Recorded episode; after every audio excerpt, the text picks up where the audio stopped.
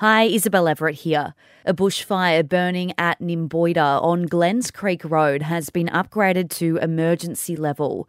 The fire is burning in a southerly direction. Residents in the vicinity of Frickers Road are in danger. The RFS is advising people in the area of Frickers Road to seek shelter as the fire approaches, as it is too late to leave. The latest advice is available on the RFS website. You can also use the Hazards Near Me app or check out the RFS Facebook page.